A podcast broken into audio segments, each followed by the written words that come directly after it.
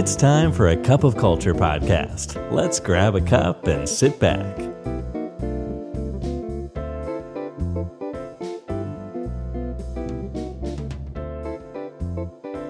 ได้เวลาจิบกาแฟคุยกันเรื่องวัฒนธรรมองค์กรกับอาคาพบเคาเจอร์แล้วนะครับ สวัสดีครับคุณผู้ฟังครับ ขอต้อนรับคุณผู้ฟังเข้าสู่กาแฟแก้วที่ 307 กับผมบอลสุรัตน์โพธิประสาทครับผม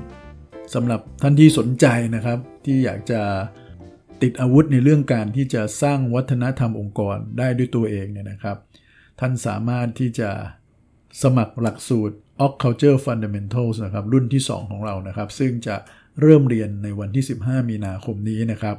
เรียนทั้งหมด 3 วันครึ่งด้วยกัน ซึ่งนอกจากท่านจะได้รับเครื่องไม้เครื่องมือ องค์ความรู้แล้วก็เคสสตัดดี้ดี ๆ แล้วเนี่ยนะฮะท่านก็จะได้ร่วมฟังและร่วมแชร์มุมมองกับเพื่อนๆที่มีความสนใจในเรื่องการสร้างวัฒนธรรมองค์กรเหมือนกัน ได้เรียนรู้จากองค์กรอื่นๆ เช่นเดียวกันนะครับ ก็ไปดูรายละเอียดได้นะครับในเพจ a c u p o Culture นะครับเราพินไว้บนสุดของเพจเลยนะครับ ส่วนในกาแฟแก้วนี้เนี่ยนะครับ อยากจะเล่าถึงบทความหนึ่งครับ พอดีผมมีโอกาสได้ไปอ่าน ของ MIT Sloan Management Review นะครับ ซึ่งก็เป็นแหล่งของบทความที่เราเข้าไป หาอ่านหาความรู้กันอยู่เรื่อยๆ เช่นเดียวกัน ก็มีบทความหนึ่งครับ ที่ชื่อว่า The End of Corporate Culture as We Know It เขียนโดย Paul Michelman นะครับ ซึ่งเขาเป็นอีดิเตอร์ของ MIT SMR เนี่ยแหละครับ โดยเขียนตั้งแต่ปี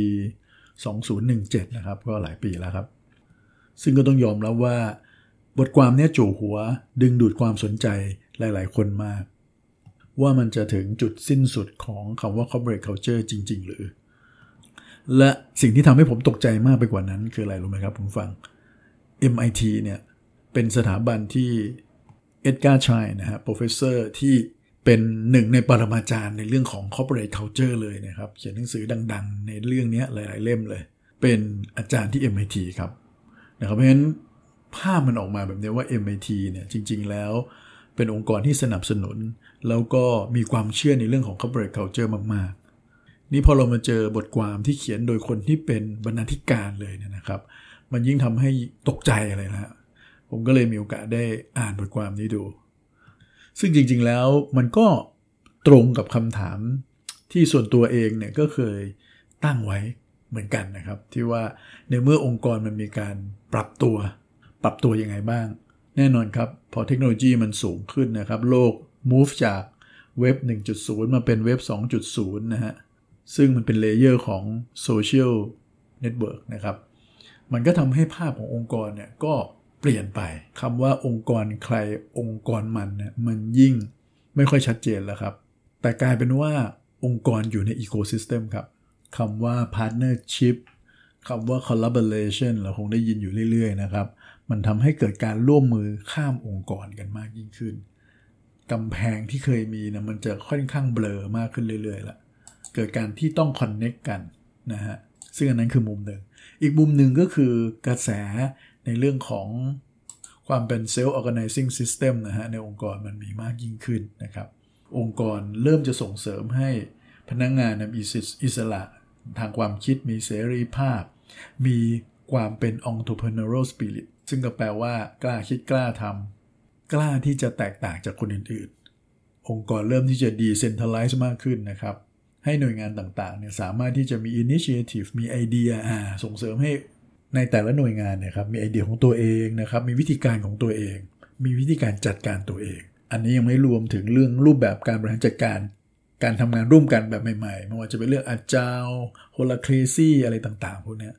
มันเป็นเทรนด์ครับที่ทำให้ผู้เขียนเนี่ยมองเห็นว่า เอ้ย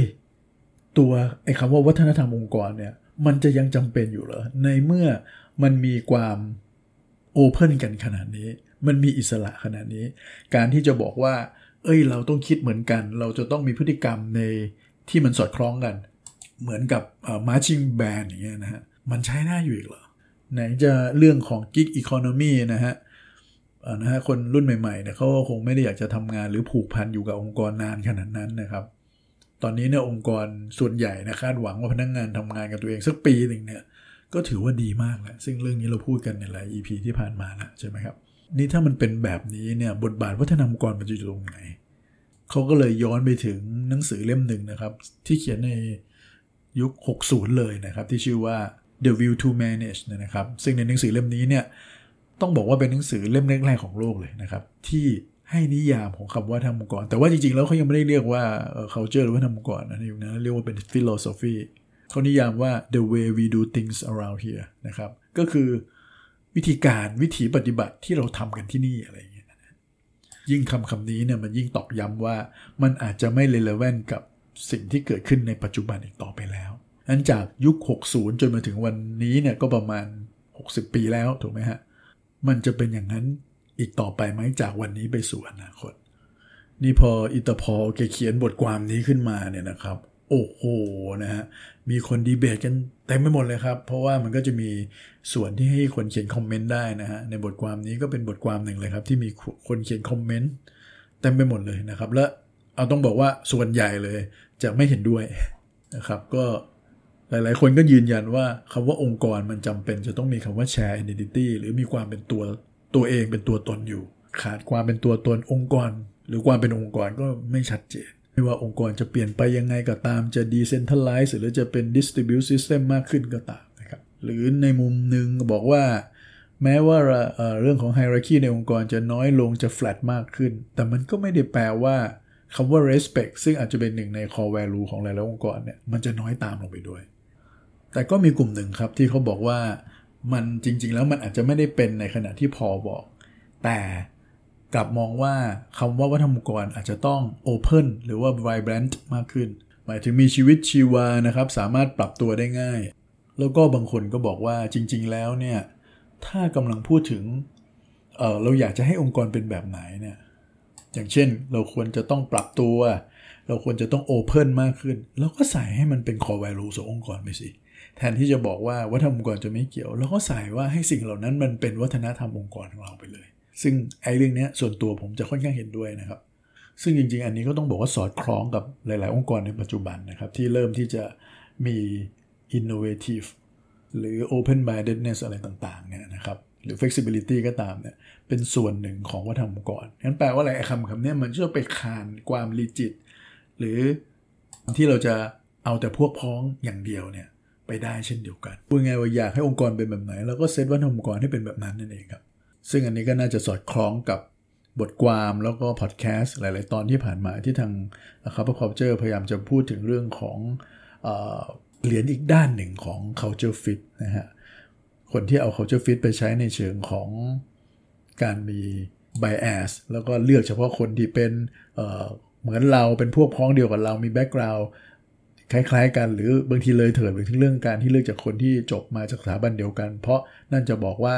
มี culture หรือมี DNA เดียวกันอย่างนี้เนี่ย อันนี้อาจจะเป็นวิธีที่ไม่ค่อยเหมาะกับยุคสมัย มันเลยมีคำว่า culture add เห็นไหมมันก็ยังมีคำว่า culture อยู่ ก็คือเรามี culture ของเรา แต่เรา add มุมมองที่หลากหลาย การตีความที่หลากหลายขึ้น แต่เรายังเป็นคนเผ่าพันธุ์เดียวกันเนี่ยนะครับ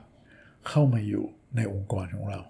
แล้วก็อย่างที่เราพูดในทุกๆ EP เลยนะครับว่าคือยังไงเนี่ยวัฒนธรรมองค์กรมันจะเกิดขึ้นอยู่ดีครับ ไม่ว่าเราจะตั้งใจหรือไม่ก็ตาม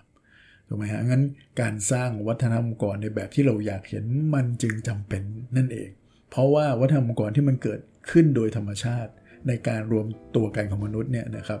โดยส่วนใหญ่แล้วมันอาจจะไม่ได้พาเราไปสู่ ในจุดที่องค์กรอยากจะไป หรือส่งเสริมธุรกิจเราอย่างที่เราอยากจะให้มันเป็นก็ได้ครับ